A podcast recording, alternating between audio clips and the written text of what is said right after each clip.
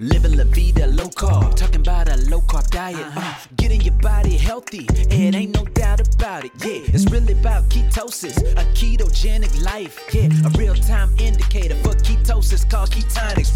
It measures your breath for ketones. Are you burning fat? It's the first of its kind. All my ketonians, where you at? Hey, I'm just here to let you know. Wanna look and feel incredible. We living la vida low carb, get your body healthy and live long. Hey. Keep my fats high high, and my carbs low. Need my glucose down right now, pronto. Check my ketones, look at the stats, yo. With Ketonix, now I'm in the burning fat zone. Ketonix, we burning fat, yeah, we own it, yeah, yeah. With Ketonix, I'm burning fat and I'm on it, yeah, yeah. Living la vida low carb, I do this every day. If you wanna burn that fat, it ain't no other way, yeah. Go to ketonix.co. And for my international followers, it's ketonix.com. Woo! Are you looking for whole food supplements for your ketogenic lifestyle? Then let me introduce you to Further Food. Go to furtherfood.com and you'll see that they source the highest quality ingredients on the planet. They have collagen peptides and my favorite, the gelatin powder to make those yummy gummies. And all of it is sourced from grass fed, pasture raised bovine collagen from Argentina, Paraguay, and Uruguay. Guys, this is really high quality collagen and gelatin. There's no hormones or antibiotics. It's non GMO and it's the most tasteless and easiest to use on the market. And if you're not using collagen and gelatin, you need to be adding this to your ketogenic lifestyle. It helps reduce wrinkles, increase skin elasticity, making your skin firmer and softer. Collagen helps nails and hair grow longer and stronger while helping to rebuild your bones and strengthen your joints and ligaments. Collagen also helps with digestion and will help you curb your carb cravings. Again, head on over to furtherfood.com, enter the coupon code Jimmy at checkout, and you'll get 20% off your order. Elevate your wellness. Further Food. Living la vida low carb. This show is changing lives. We talking about your diet, trying to get you feeling right. Cut up them avocados, fry some eggs. Time to explore the longest running health podcast, hosted by Jimmy Moore. Time to give up the crappy garbage. We're getting into ketosis. Every day is a new step to your goal. Yeah, you're getting closer, motivated and focused. Don't stop, just go. Time to get inspiration from the Living La Vida Low Carb Show. Hey, the Living Low Carb Show.com. Woo! You're listening to a special presentation of Jimmy Rants on the Living La Vida Low Carb Show. Jimmy and Christine are traveling, so we're bringing you some of the best content from Jimmy's daily show, Jimmy Rants. Want to know what the very latest is in nutrition news? Follow Jimmy at jimmyrants.com for all of the archives and links to his social media where you can engage live with the content. Stay tuned now for a special Jimmy Rants on the LLVLC show. Today's Jimmy Rants is going to be all about the people who should not do keto. yes, I'm the keto guy, and I'm going to help you identify who should not do keto. But before I do that, I want to read an article that was written uh, in Medical Daily. I found this one today from uh, this guy named Johnny Vatican. And the, the headline, you guys, says Keto Diet. Who should avoid this very low carb weight loss plan? Well, already I'm ticked off at the headline because the reason why you go keto isn't about weight loss. I'm going to scream this till I'm blue in the face. But if weight loss is your goal with keto, yes, it can help you with that. But it is not a quote, weight loss plan. Even Dr. Atkins, when he wrote his book, uh, Dr. Atkins Diet Revolution, his primary objective in getting you to eat the Atkins diet, which was a low carb and then unlimited uh, fat and protein diet, not quite keto, but his purpose in that was never about weight loss. It was about changing your metabolism, about making you a fat burner versus a sugar burner. So it kind of ticks me off that they say keto diet and then they describe it as a very low carb weight loss plan. It's not. its primary objective is to change the way your body is fueled, sugar burner to fat burner, primarily. And through that, you have health effects that happen in your blood sugar and your insulin levels and your inflammation levels and all of these good metabolic things that happen in your body. And then, oh, yeah, by the way, when all of those things come into line, you should have fat loss as a side effect of that. But the primary objective is not weight loss. But I digress. Let's go to the story. If you're just joining us, we're talking about this article and they've pinpointed who they think should not be eating keto. And so, what we're talking about here today is who should avoid eating keto, and it's not as many people as they're going to make you think uh, in this article. So, when I'm done reading the article, I'll tell you who I think should probably avoid keto. So, you guys ready? Here we go. Developed primarily to treat drug resistant epilepsy in children in the 1920s, the ketogenic or keto diet has since morphed into a very popular weight loss and mental well being fad. They can't help themselves in these articles, can they? Whose advocates are about as avid as the champions of the Atkins low carb diet. All right. Uh, I'm seeing this a lot, you guys, in the mainstream publications talking about keto. They want to talk about, well, this is only a, a, very drastic diet that they had in the 1920s for children that didn't respond to drugs with their epilepsy. Uh, this is a very dangerous, drastic diet. Nobody really wants to do this. And how dare anybody want to do this today? This is such a draconian diet. There's no way anybody would possibly want to ever do this to themselves. You know, they kind of have this mwah ah ah kind of tone beneath it when they're describing this.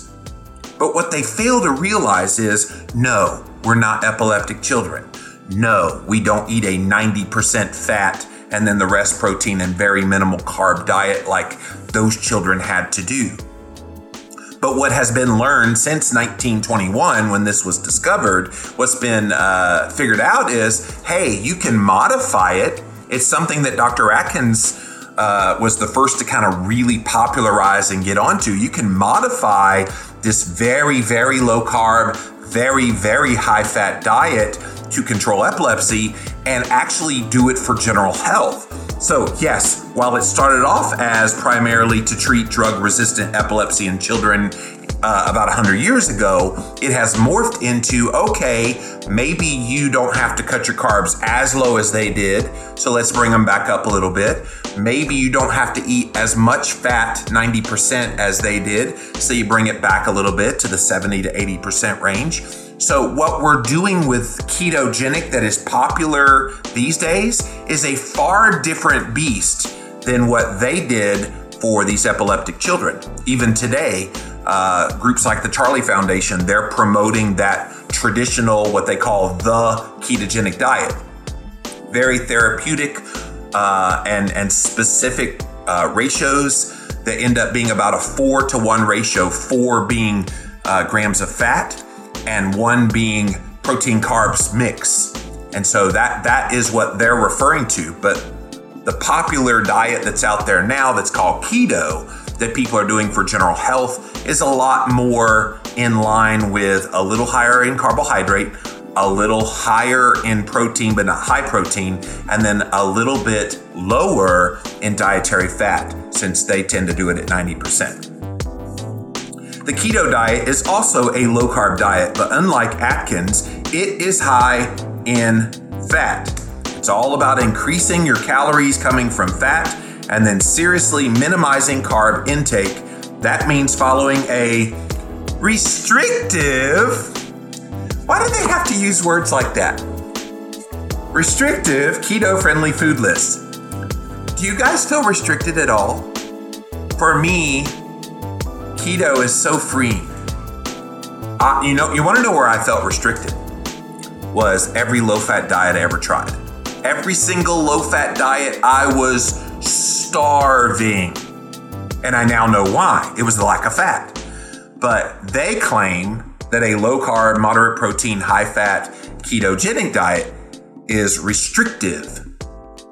I have never felt more freedom in my food choices than since I was able to eat bacon and eggs for breakfast with an avocado, uh, and then not have to eat for many, many, many, many, many, many hours, and then maybe late in the afternoon have a hamburger patty with some vegetables with some butter on top, and that's it, and maybe a couple little squares of dark chocolate. That's it.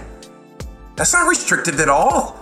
In fact, it's very delicious. And the beautiful part about this is you get to eat foods that actually taste good. Every low fat diet I have nightmares about because every single one of them had tasteless food, fat free this, fat free that. You take the fat out, that's where all the deliciousness comes from. Now they try to cover it up with sugar, but the damage is done. You're starving. You never get that satiation. So there is no restrictedness uh, when it comes to keto. If you're just joining us, we're talking about this news article that is already off to a bad start in the first two paragraphs. Keto diet, who should avoid this very low carb weight loss plan? Um, and I'm going to read who they think should avoid here in a minute when it gets to the end. And then after that, I'm going to correct them. Um, and then I'm going to tell you who I think probably should avoid keto. So let's keep reading. For all its alleged advantages, there is no alleged advantages. There are advantages. It lowers blood pressure and blood sugar levels, for example. The keto diet remains controversial because it tampers with the needed availability of glucose. No, it doesn't. Keto does not take away your ability to create glucose. This is a common misconception of how in the world do you feed your brain? If you don't eat carbohydrates, you need 130 grams of glucose for your brain to function properly. And so they translate that as you mean uh, you need 130 grams of carbohydrate to fuel your brain.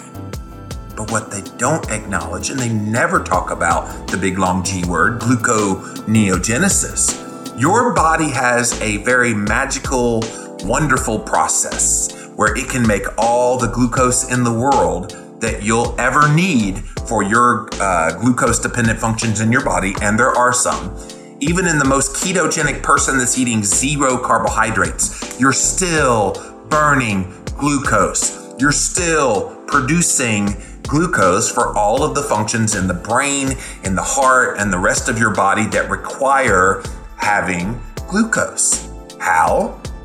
Gluconeogenesis. It's demand driven and it's produced when you eat protein and you eat fat. Your body's very efficient at converting this over. Perhaps sometimes you've woken up in the morning, you're on an extremely low, maybe uh, carnivore, keto style diet, and you're not eating any carbs at all, and yet you see a blood glucose reading of, say, 115, 110, 118 and you're going, what in the world? How in the world am I having glucose when I'm not really eating carbohydrate?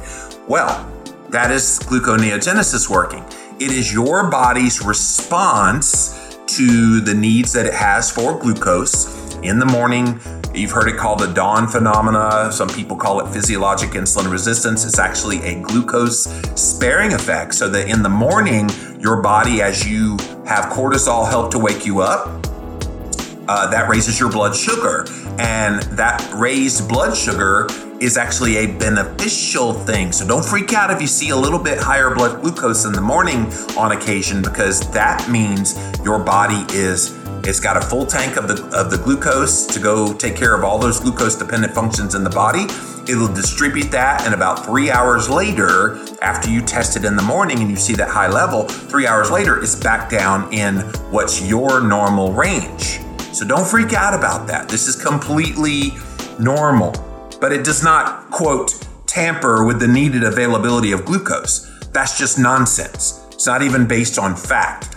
Look up Johnny Vatican, the guy that wrote this article, look up gluconeogenesis, and you won't look so stupid the next time. Glucose is the indispensable fuel that powers the human body. No, it doesn't. It is not an indispensable fuel that powers the human body if you are a sugar burner, sure, but they don't acknowledge that there's an alternative fuel source that you can shift over to. So, everybody watching this right now, you are burning both sugar and fat. Okay? So if you're burning both sugar and fat, we're talking about the preponderance of what's dominating your fuel partitioning. So most of us that eat keto, the predominance of what we burn is stored body fat and ketones. Those things are what fuel our body. Even in the leanest of lean person, that person has probably 100,000 calories worth of energy at their disposal when they're a fat burner. When you're a sugar burner, by the way, it's only about 2,000 calories, which is why those people have to keep eating and eating and eating um, sugary foods and carbohydrate based foods is they got to keep uh, adding to the fuel tank. And so, this whole idea that glucose is an indispensable fuel that powers the human body, if you are predominantly a sugar burner, that's probably correct. But those of us that eat keto, fat and ketones are our predominant fuel source. But even in the most keto of keto person, you're still going to be burning some and still have some glucose in the tank. You want to know how? So when you go work out in the how you can know that? You go work out at the gym, and as soon as you're done working out, test your ketones. I've had people freak out. They'll write to me. I tested my ketones after working out.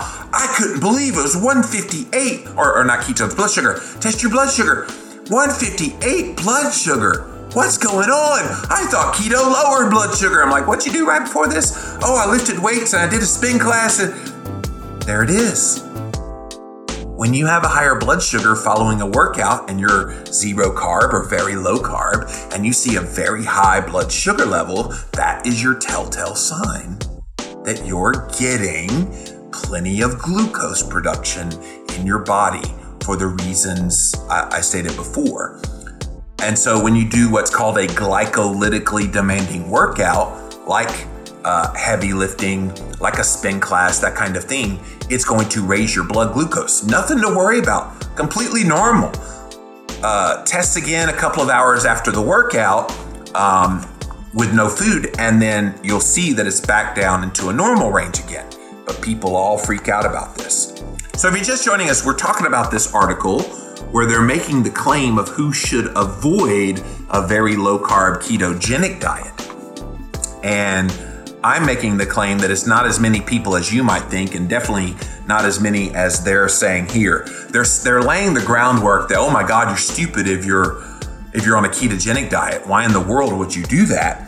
um, and I'm correcting their misinformation, which I'm not even past the fourth paragraph of this uh, article. I'm gonna speed up from here, but I wanted you guys to kind of get feedback on see how they craft these things to make them sound so. Why would anybody ever go keto under this context? Um, but let me continue. Especially in your brain. No, they're talking about the glucose, indispensable fuel that powers the human body, especially the brain. No, your brain thrives on fat and ketones. Thrives. So this whole notion of well, you got to feed your brain uh, with with the glucose by having carbohydrate-based foods, and it's simply not true. Can you? Sure. Should you? Is another question altogether. I don't know about you guys, but my brain health has never been better since I have been on a ketogenic diet. And for me, the brain health benefits alone, which come from being in a state of nutritional ketosis, if that's the only benefit I got for the rest of my life, I would do it just for that benefit. Glucose uh, allows it to operate optimally, talking about your brain and your body, day in and day out. I don't know about optimally. Can you live as a sugar burner? Obviously, most people do. But why wouldn't you, if it's more efficient to be a fat and ketone burner, why wouldn't you choose that? And they're not bringing that element into this at all. Our bodies are basically glucose burning machines. No, no, they're not. They're glucose producing machines for the reasons uh, I stated earlier for all those glucose dependent functions in the body. But the primary fuel that you can run your body on is actually fat and then the byproduct of that fat burning being ketone production. So, this is nonsense, you guys. I hope when you see articles like this, and I mean, I'm not even past the first page yet, and I'm already having to correct so much misinformation. Please pass this information on to the friends and family that read this kind of garbage and then they think, oh my gosh, you're killing your brain and your body by not being a sugar burner. Our bodies are basically glucose burning machines that need adequate amounts of carbs, which is the main source of glucose to survive. You do not have a dietary need for carbohydrate. Try, try as they may, you guys, to tell us we need healthy whole grains. Try, try as they meet, uh, as they as they do on a daily basis. They try to plead with us that we need to have some sort of requirement for carbohydrate in our diet. We have essential fatty acids, the fats that you eat in your diet. We have essential amino acids, the proteins that you eat in your diet. And I will say this one till I'm blue in the face. There is no such thing as an essential carbohydrate acid.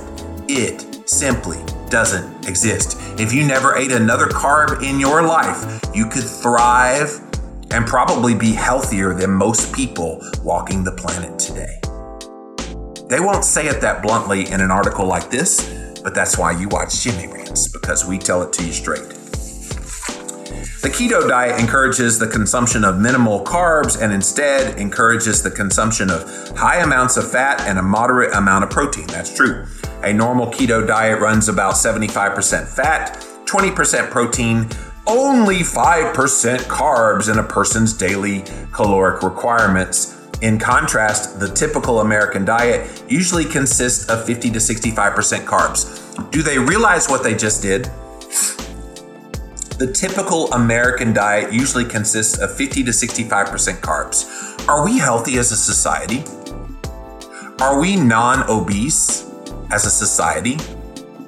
No, last time I checked, we have obesity rates that are very high. Uh, we're coming up on, if you combined the people that are overweight and obese, it's about three fourths of the population. Uh, if you look at the things that are killing people, the chronic diseases of our day heart disease, type 2 diabetes, cancer, Alzheimer's disease, and the like all of these things, you guys, directly related to your diet. Every single one of them are considered metabolic diseases. And so they want to pretend like, well, the, the typical, the, the, the regular diet of Americans consists of 50 to 65%. And how dare you on a keto diet only have 5% of your uh, daily requirements coming from carbohydrate? Guess what? Something's got to give. Something's got to change if we're going to curb the obesity rates and curb all of this long laundry list of chronic diseases that people are dealing with. Can they get a clue and think that maybe, just maybe, it's that 50 to 65% of the carbohydrates in the standard typical American diet that's causing those things to happen? Why is logic not being applied here? The ketogenic diet mimics starvation. Okay. The ketogenic diet is not starvation. So let's make sure that's that's very clear. If you're talking about it mimics the effects on the body where you lower inflammation and lower uh, uh, insulin levels and lower blood sugar in a, in the same way that going on a fast uh, would do, or in their case, they're talking about starvation. Starvation and fasting, I've done a whole Jimmy rants about that before. They're not the same thing. Fasting, you choose to do this. Starvation, you have availability of food, but you can't have it, um, or you don't have availability of food, so but you want to eat food. Two totally different things. But mimic starvation, deprived of its daily requirement of carbs. There is no daily requirement of carbs. Ugh! Your body is forced into this metabolic state of ketosis. Ooh, it's so dangerous. You get forced into going into ketosis. Any of you guys feel like you're forced to get into ketosis? No, not me either. Our bodies need an adequate supply of dietary glucose, which we've talked about. You don't need dietary glucose. Your body can make all the glucose it needs from the fat and the protein that you consume, and it gets converted very easily into glucose by the liver. Your liver ain't dumb. Your liver knows what it's doing. And it creates all the glucose. And it's constantly, like right now, I'm not eating any carbs today. And right now, my body is making plenty of glucose for the various glucose dependent functions in the body. I don't need to have one singular dietary glucose in my meals that I eat in order to get that.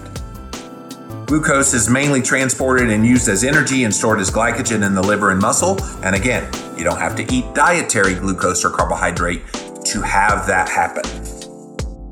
Deprived of dietary carbohydrates, usually less than 50 grams a day, the liver becomes the sole provider of glucose in order to feed our glucose hungry organs. You see how, like, the crafting of the language is still, I mean, you could just, it's just dripping with uh, derision and snideness about keto. This author, Johnny Vatican, man, he, he must be I, don't know. Is he a vegan? What what what is he? What's his beef here? all pun intended with keto. Our brains are especially hungry for glucose, account for more than 20% of the total energy we use daily. Uh, not if you are a fat and ketone burner. That's simply not true.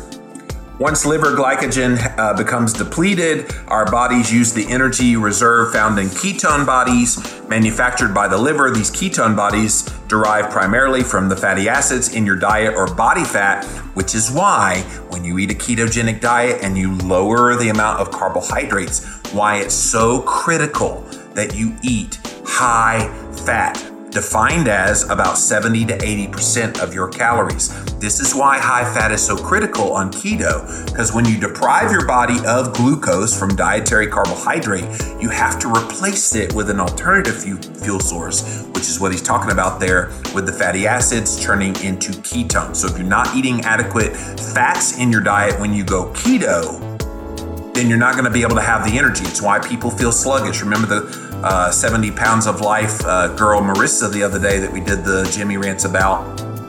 That's what she was uh, dealing with. Was she was severely under eating uh, calories um, and ostensibly fat calories, and that's why she was having some issues. And so, don't let that happen. These ketones are called beta hydroxybutyrate. They're released into the bloodstream and used by the brain and other organs. So they got that right. With this info in mind, here we go. It becomes obvious that the keto diet is not for everyone. Well, yeah, now that they've painted this like ugly, ugly picture of, man, you're stupid if you're gone keto. What, what, what are you people thinking? Um, they want to identify people who they think should avoid it. Its heavy reliance on dietary fat and severe restriction on carbs means people with type 1 diabetes can't use it. Any type 1s on here, I want to hear from you. Please, please, please.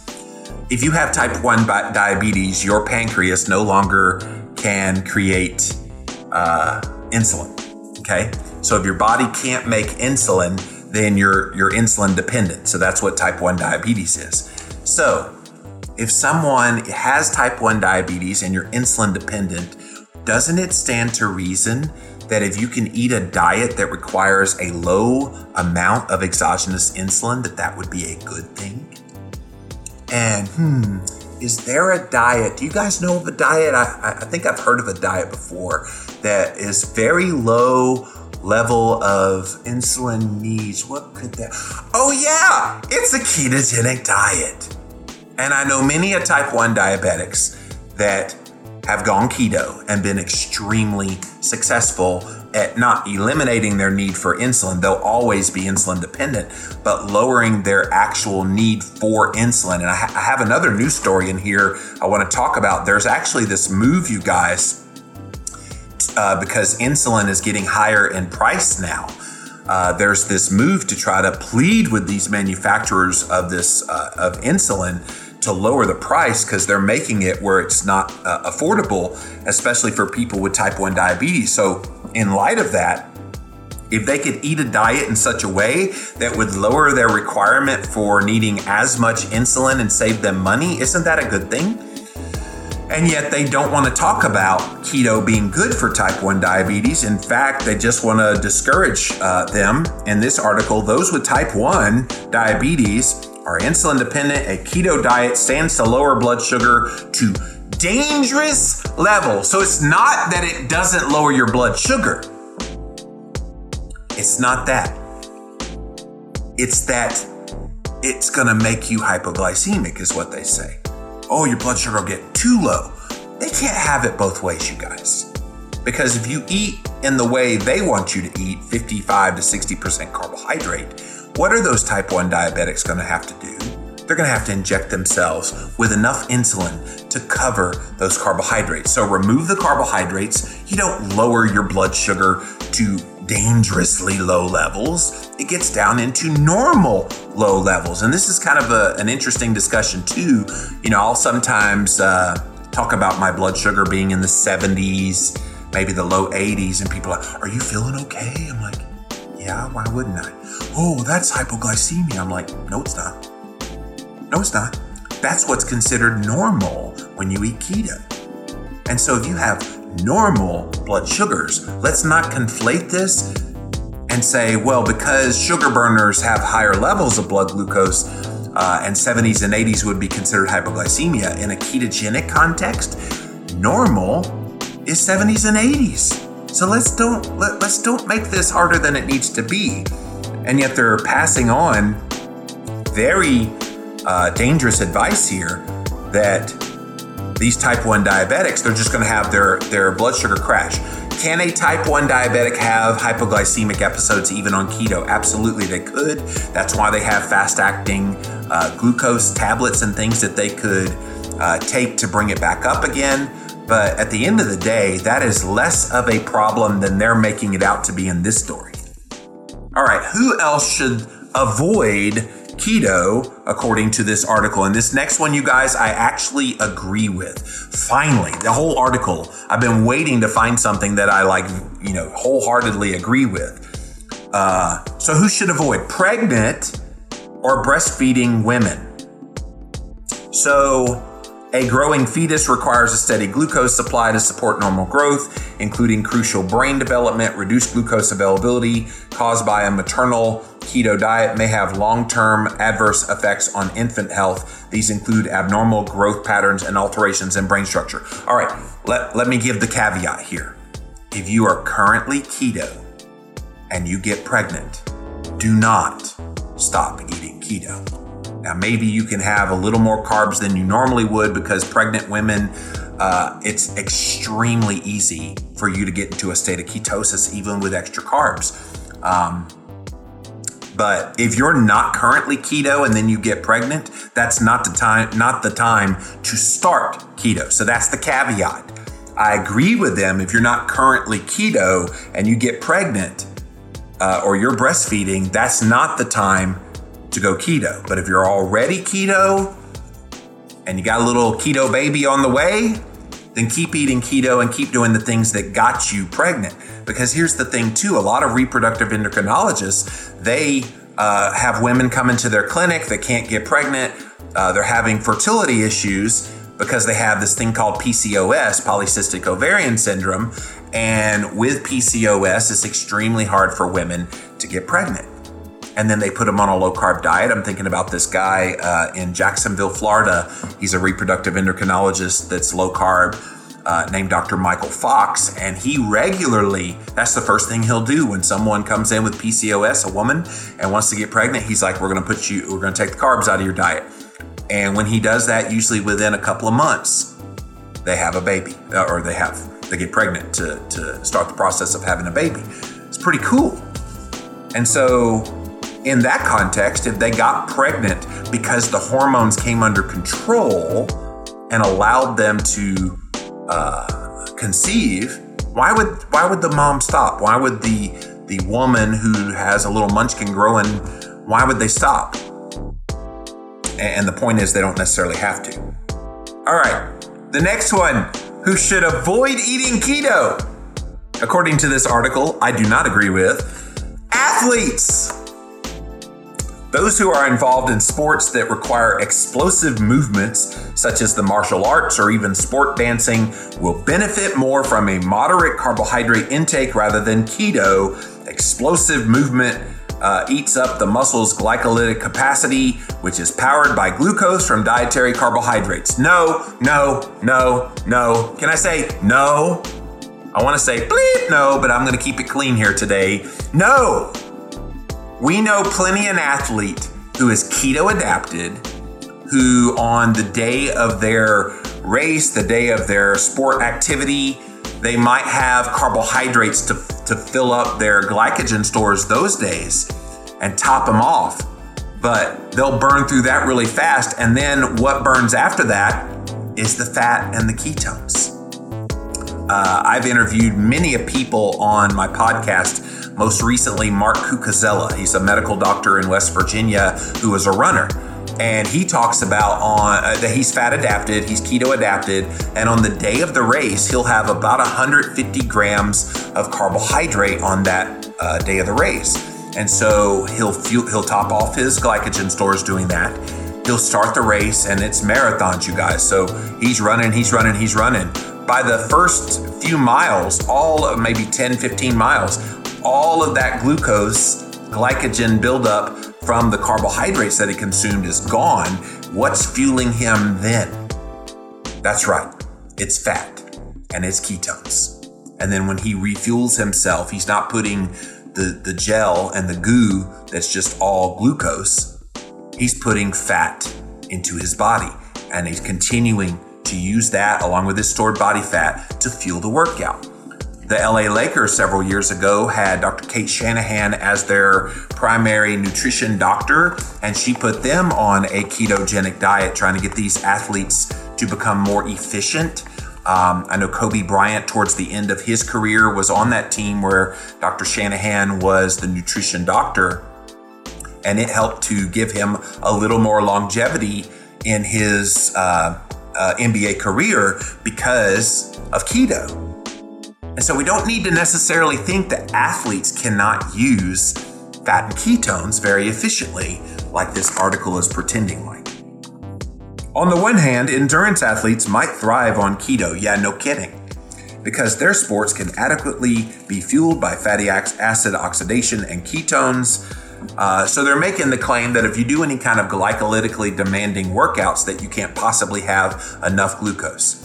And again, I think those people could probably have the carbohydrates like Dr. Cucuzzella has. But here's the thing about Dr. Cucuzzella at the end of that race, and after all the blood sugar kind of calms down from, from the running, he'll test his ketones a couple of hours after the race is over, and his ketones are uh, in, in nutritional ketosis 2.5, 3.6. They're good. They're really good, even though he had 150 grams of carbs that day. So we need to talk about, within the context of athletes, fat adaptation, but then strategic carbs when necessary to top off the glycogen. All right, another uh, one, there's three more here. Uh, who should not do keto according to them? People who have had their gallbladders removed. Well, this is nonsense. My wife Christine had her gallbladder removed in 2006, 13 years ago and she eats keto just fine. In fact, she had it out uh, 2006. She didn't really go serious keto till 2012. So by the time she went serious keto, which by the way, her gallbladder had to come out because she ate a low fat diet. They don't ever want to talk about that either. The reason people have their gallbladders come out is because the low fat diet caused that to happen. When you don't eat dietary fat, the gallbladder's primary role is to produce bile to help you digest fats. Well, if you're not eating fat in your diet because you're eating a low fat diet thinking you're doing something healthy, the, uh, the bile ducts actually start to get sludgy, and that's when you start to have pain in your side. And then the doctors, oh, we could take that out. And, and that's what they had to do with Christine. Um, of course, in hindsight, she now says, if I knew then uh, what I know now as a nutritional therapy practitioner, then I probably would not have had it taken out. Um, but a lot of people do. A lot of people, it's such a, a popular uh, laparoscopic surgery these days that everybody has it done and they, oh, well, that precludes me from doing keto. No, it doesn't. No, it doesn't. You may have to ease into it a little more than most people with the higher fat, but it doesn't preclude you. And with the beautiful uh, digestive enzymes that are out there, and they have this thing called ox bile that you can take. There's so many things that can be digestive aids to help you so that you get all the benefits of keto without having any kind of gastric distress. Uh, without a gallbladder, a person won't be at their best on a high fat diet like keto. Uh, if a person has had their gallbladder removed or has a gallbladder disease, they should consult with their doctor before trying keto. Don't don't look don't see your doctor. Your doctor is going to discourage you from keto anyway. But for the reasons that I mentioned, you can mitigate that with these digestive enzymes and other supplements. All right, two more, you guys. People with thyroid disease. Christine has this too. She has Hashimoto's, which is the autoimmune hypothyroidism. And it says a keto diet might suppress levels of thyroid hormones. No! What keto does to thyroid is yes, some people see lower numbers on various markers. Of course, what they look at is TSH primarily. Maybe they do T3, T4 but most doctors only run TSH. Well, if it goes down, see, keto did this to you. But does anybody ever stop to ask the question is a lower number necessarily a bad thing? Does a lower number mean that it's a lower function or does it mean it's a better function? Because when you're not having to work your thyroid as much, isn't it a good thing that the number goes lower, that maybe it's not having to work as hard? Now, if you're symptomatic, obviously, of having hypothyroidism uh, and other issues with your thyroid, obviously pay attention to that. But just a low number in your TSH alone doesn't mean you have some kind of a thyroid disease and that, quote, keto's made it worse. Maybe with the removal of the carbohydrates from your diet and shifting that body over from sugar burner to fat burner, maybe it's providing benefit to your thyroid so it doesn't have to work as hard. Is that not a good thing? I think it is. Finally, people with multiple sclerosis. The National Multiple Sclerosis Society raises questions about the long term safety of the ketogenic diet for MS patients. It also cautions about possible side effects like fatigue and constipation. Well, with all due respect to the National Multiple Sclerosis Society uh, and their thoughts about keto, none of that is a preclusion from someone with MS trying to use this to help heal their bodies. We're talking about a real food diet. We're talking about an anti inflammatory diet. We're talking about a diet that controls the hormones, namely insulin and other issues that could be contributing to that disease and its progression getting worse. So let's don't throw the baby out with the bathwater and think that people with MS should just automatically not eat keto. You know, the American Heart Association also vehemently uh, tells people to avoid keto and to eat more healthy grains and all this kind of stuff. And there's people that have heart disease all the time. Just because some organization comes out against keto does not mean it's necessarily the gospel truth of what you should do. All right, so that is the end of their article, you guys. And hopefully by now, uh, with all my commentary about all the nonsense they shared, uh, you get a better picture of how they got it wrong. All right, who does Jimmy Moore think needs to avoid keto? Uh, they mentioned the, pre- the pregnant women, and again, I gave the caveat people that um, aren't currently keto and you get pregnant, uh, certainly don't start keto uh, once you get pregnant and or uh, breastfeeding same thing. If you're not already keto don't start it uh, until after that's done. So i think people that have a disordered relationship with food vis-a-vis anorexia bulimia uh, or some kind of other eating disorder they need to be very careful about going on a ketogenic diet because I think it's the diet mentality that can actually lead them uh, off the rails. And I think if those people want to try a ketogenic diet, get the head stuff uh, worked out first. improve that relationship with food first. Because until that happens, um, keto will become just another diet like any other diet. And, and you're going to respond with the same actions accordingly if you have one of these eating disorders. So I think deal with the head stuff first uh, and make sure that you get that under control. All right, who else? I don't think that healthy, uh, hear me clearly, healthy kids under the age of 12, I don't think they need to go necessarily on a ketogenic diet. Should they eat real food? Yes. Can they have uh, fruit? Absolutely. They, they, they should have fruit uh, at that age um, as a treat. Um, should can they eat keto at that age? Absolutely. We're just talking about real whole foods, but I don't think their need to be keto uh, is there. I don't think there's a need. Now, if the kid is already exhibiting signs of obesity or exhibiting other signs of insulin resistance, um, or obviously if the kid has type 1 diabetes, then a low carb ketogenic diet could be awesome for them. But for the most part, relatively healthy kids under the age of 12 do not need keto. Now, once they're in their teenage years, uh, they could probably start eating keto very comfortably. Um, and plus, at that point, from like 13 to 18, you're training them for what they're going and how they're going to eat uh, when they become an adult. And so you want to give them good habits that are strong in their heads so that when they go off on their own, uh, they know how to eat. I never got that. When I was in my teenage years, I was doing low fat diets to lose weight, uh, and I watched crappy garbage diets, crappy garbage this. Um, and so when I went off to college, that's exactly what I did. I ate crappy garbage all the time, and it's how I ballooned up to 410 pounds. So teaching them at that uh, teenage uh, years, in those teenage years, will help them. Other than that, you guys, I'm not really seeing anybody that would be harmed in any way by eating a real foods based, low carb, moderate protein, high fat ketogenic diet. It's just food.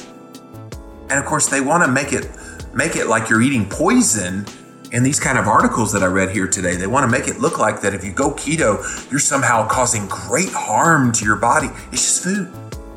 It's just food. Call it what you want to call it. Here's the thing they call it keto, but what if you said, you know what, I, I eat a clean, real food based diet. Uh, I eat foods that are delicious, things like steak and vegetables, uh, a little bit of butter, some avocado, some green leafy uh, salad with an avocado oil on top. If you describe the diet of keto, most people don't have any problem with that at all. But the moment you call it the four letter K word, it becomes a four letter word and people just lose their mind. So it's it's pretty fascinating to me all of the nonsense that's put out there. But the bottom line in this Jimmy Rants, who should avoid eating keto? It's really not as many people as this article would lead you to believe. Uh, and certainly those two two uh, groups plus the pregnant women that aren't currently keto, those are the exceptions, you guys. Most people would probably do just fine eating keto. All right, let's see what you guys have to say. Welcome in. I'm going to start with Instagram Live first. I'll come over here to you guys in a minute here on Facebook. Thanks for being here, you guys, for this Jimmy Rants. And I saw a bunch of comments come in. I guess came in late. Uh, limiting fat is not restrictive, says Katrina. Yeah, that's what they think. Uh, they, they never acknowledge.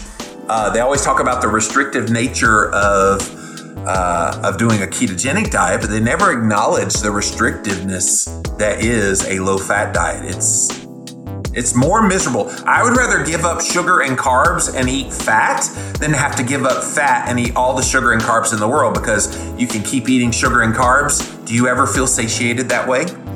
Yeah, no, me neither. And so that's why keto works so beautifully. Uh, freeing, that's what keto does for me. Yeah, it does, doesn't it, Bonnie? George says, not restricted. I've I have freedom to choose now, no longer driven by the cravings, no longer hungry all the time. Nope. Uh, let's see here. Wordsmithing says EPAM. Yeah. Yeah, that's this article was full of wordsmithing. And I would even say uh, propagandizing because of some of the characterizations of keto. You can definitely tell the person's bias that wrote it. CDOC says Alzheimer's will show uh, it to be a product of a sugar fed brain. Uh, time will tell. I think we're already seeing um, a lot of research come out in that realm, CDOC. Ashton says, I used to be a, uh, what I thought was scatterbrained, but now after being on keto, I realized my brain was fat deprived. Yes, I think so much clearer now and feel like I actually have a brain. You know, I wish I could go back to school uh, in my 20s again, go back to college in my late teens and early 20s as a fat fueled brained student because I, I was pretty smart back in college but man, I, I, just I just think about if I could take this brain right now and go back to college. Never mind all the wisdom from the last 20 years, but um, the way my brain feels now, I would have done so much even better. I, I did okay in college, but I would have done so much better as a fat fueled brain. Brittany Keto Glow killing it today. I think I've said amen at least 10 times. well, good. This is not the church of Jimmy Rants, though, I promise you. Uh, thriving extremely well on keto, says BS Bird.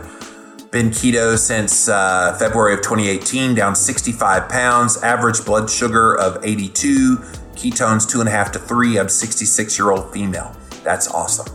Keep up the great work.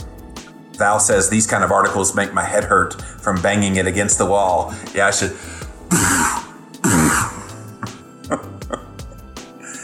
uh, I love it when you start screaming, says Olga. Yes.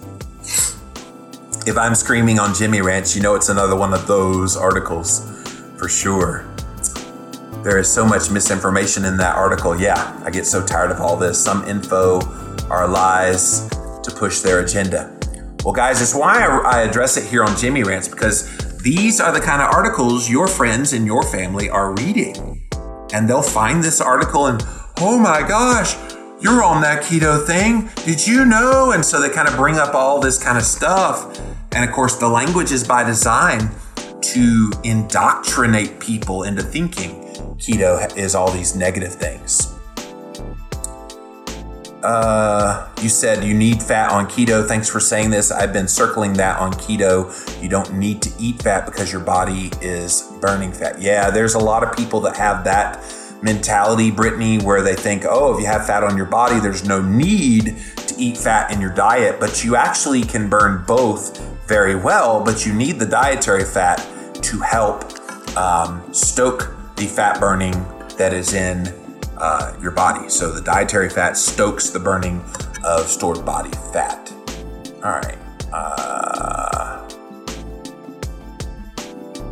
before the discovery of insulin, a ketogenic diet was what they recommended for type 1. Exactly, CDOC. That's that's precisely what they did. Health Ruth says, what about people with liver problems or who can't seem to produce ketones in appreciable levels. Well, that's where working with someone like a nutritional therapy practitioner or a functional medicine doctor who understands keto can help with that. Sometimes there's little tweaks that have to be done in the diet. Sometimes it has nothing at all to do with their diet and it's about the stress in their life. It's about uh, a lack of sleep. It's about allowing uh, things to come into their lifestyle that can cause havoc. So I don't buy that people with quote liver problems or who can't seem to produce ketones in any appreciable levels is necessarily anything um, that would preclude them from going keto. Obviously, they need to get those issues worked out uh, first. So if you have a liver issue, you know, try to get that under control. And obviously, keto uh, helps with that too, because the thing that damages the liver the most is fructose. Causes a lot of damage to the liver, and carbohydrates uh, can lead to uh, fatty liver disease. So, one of the best healers of the liver is a very low carb, high fat ketogenic diet. So, again, a bit of uh, a bit of the misinformation that's out there. It makes it hard to uh, communicate. George says Dr. Boz is treating a type 1 diabetic to lower overall insulin usage and damage. Uh, she's been doing this on YouTube every Sunday. Yeah, I love Annette Boz. I hate to feel this way, but bottom line, it's all about the money. Ashton, it's always, isn't it? Um, Brittany says I started keto while breastfeeding. It upped my breast milk and helped me out a lot. That's that's awesome. Newborns are born into ketosis. Yep. Babies need fat for brain development, not crappy carbs found in baby formula. Hear, hear, keto doc, C doc. Uh, I'm curious why starting keto after becoming pregnant or starting breastfeeding would not be advised. Well, uh, Beth, it's not that it's not not that it's not advised. It's just that you don't want to do a dramatic change if your purpose at that point in your life as a breastfeeding mom is to give breast milk to your child. Um, the dramatic change might cause hormonal changes that would uh, preclude the production of the breast milk. Um, I remember uh, Dr. Will Cole and I uh, took a question on this several months ago on Keto Talk, and that was what he said during that episode. I think Dr. Jeff Volek did a study on athletes and keto at Ohio State. Yeah, um, Val, he did. Um, and it's actually very well known uh, that athletes do extremely well once they become keto adapted. Uh, they their bodies adapt very well. They have a temporary period of about two weeks where their uh, performance goes down, but then by the third week, third fourth week, when they become keto adapted, that performance comes back up again as they made the shift over from sugar burner to fat burner. It's amazing how people just blabber on about something they haven't really researched, says Pammy. It's not difficult to find the evidence for keto. Yeah, I wish I knew about keto. I would have insisted on keeping my gallbladder, says Rochelle. Yeah. Katrina, my 12 year old daughter was just diagnosed with Hashimoto. She's starting keto when school is over. This was her idea with my guidance. That's awesome. Brittany says the MS one pisses me off. My mom has MS, and this is just pure BS. She does keto and is thriving now. Brittany, I'm happy to hear that. Kiki says my husband lowered his A1C from 11.9 to 8.2 in just five weeks on keto. Oh, but it, it doesn't work. It's not good for blood sugar control. It's it's not good. Obviously, it's not good. They tell you that. They keep telling you it's not good. Mainly, people should just eat keto, uh, just not eat junk. Uh, mainly, people should just eat ketogenic, just not eat junk. That's a good point, Sam. Thank you for that. Uh, Co Guide Dogs, maybe next time reading an article that claims keto is un American. Don't tempt them. There's somebody out there that will write that article. Obviously, supporting big ag, big farm, processed food corps are essential for Americans to prosper. Ah, uh, yeah, they think so. Tammy says, My rheumatologist treating me for lupus says it's the state of ketosis that is bad for my kidneys. I just keep quiet, keto on. See, I hate that that kind of information gets disseminated to patients. What he's talking about is a state of ketoacidosis not being good for your body doctors and rheumatologists and uh, doctors of all sorts um, aren't trained in nutrition. So their mechanism for when they hear keto or ketogenic, their mechanism for understanding is all predicated on what they learned about the dangerous state of uh, of ketoacidosis. So when they hear ketosis, they think ketoacidosis, and that's simply not true. Casey says, spent four days on vacation off keto with my friends, wanted to eat every three hours, back on keto and into 24 hour water fast, and I feel fine now. That's awesome. Uh, does keto help those with PCOS not trying to get pregnant? Yeah, uh, PCOS is just another form, Amber, of insulin resistance. So, absolutely, if you're not trying to get pregnant, uh, and you have PCOS, absolutely, it, it, it does, it's not just for the people that want to be pregnant. But if you're trying to get pregnant and PCOS is the reason you're not able to, uh, then keto can help to heal the insulin resistance, which manifests as PCOS, uh, whether you're trying to get pregnant or not. All right, so I'm going to pop over here to Facebook Live because I had a bunch of comments over here as well. Welcome in, you guys. Thanks for being here. Thanks for all your comments on today's Jimmy Rants. Uh, hormonal harmony is enough to make me stay keto, says Barbara. Yeah. Missy said this article is insanity. I can't believe that people would believe this. Well, they believe it because it's in print. That's the problem. They see this big sexy headline that says, Ooh, these are the people that shouldn't do it. And then, like, three fourths of the information is just garbage. Garbage. They are correct on that point and is why there is an obesity epidemic, says Dan. Yeah. It's a good job. Your health markers are better. You'd be having a stroke this morning, says Claire. yeah, I think my inflammation might have gone up just a little bit during the reading of this uh, this article. Mike says if our bodies can perform gluconeogenesis by making our own glucose, that proves we simply don't need carbs. Thank you for spreading the good word. You're welcome. Kay said he is hangry. You talking about Johnny Vatican? He's hangry. Uh, need those carbs to take more and more meds, I guess. Yes, Dan, that's exactly it. This is the thing nobody talks about that if you're a type 1 diabetic, or even a type 2 that might be on insulin, what's the best way to lower your insulin need? It's to lower your blood sugar. What's the best way to lower your blood sugar? Not eat those foods that would raise your blood sugar. That's where the carbs come into play. Uh, love these rants. Thank you, Kay. Keto saves lives. Awesome.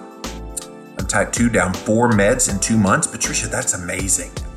Who is the person writing the article? The National Enquirer says Missy.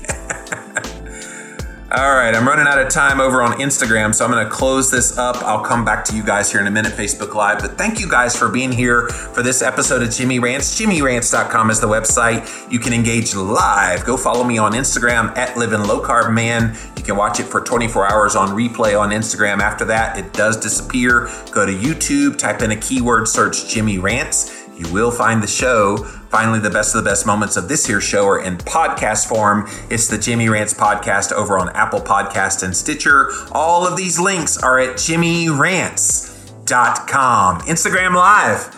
Until next time, we'll see you then.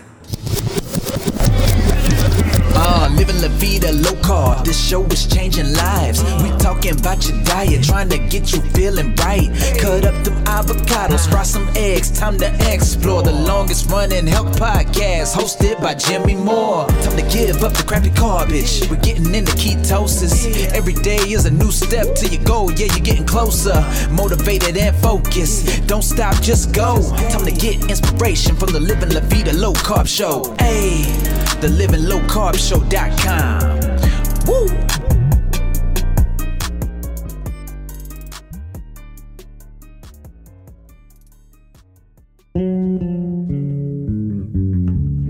Disc.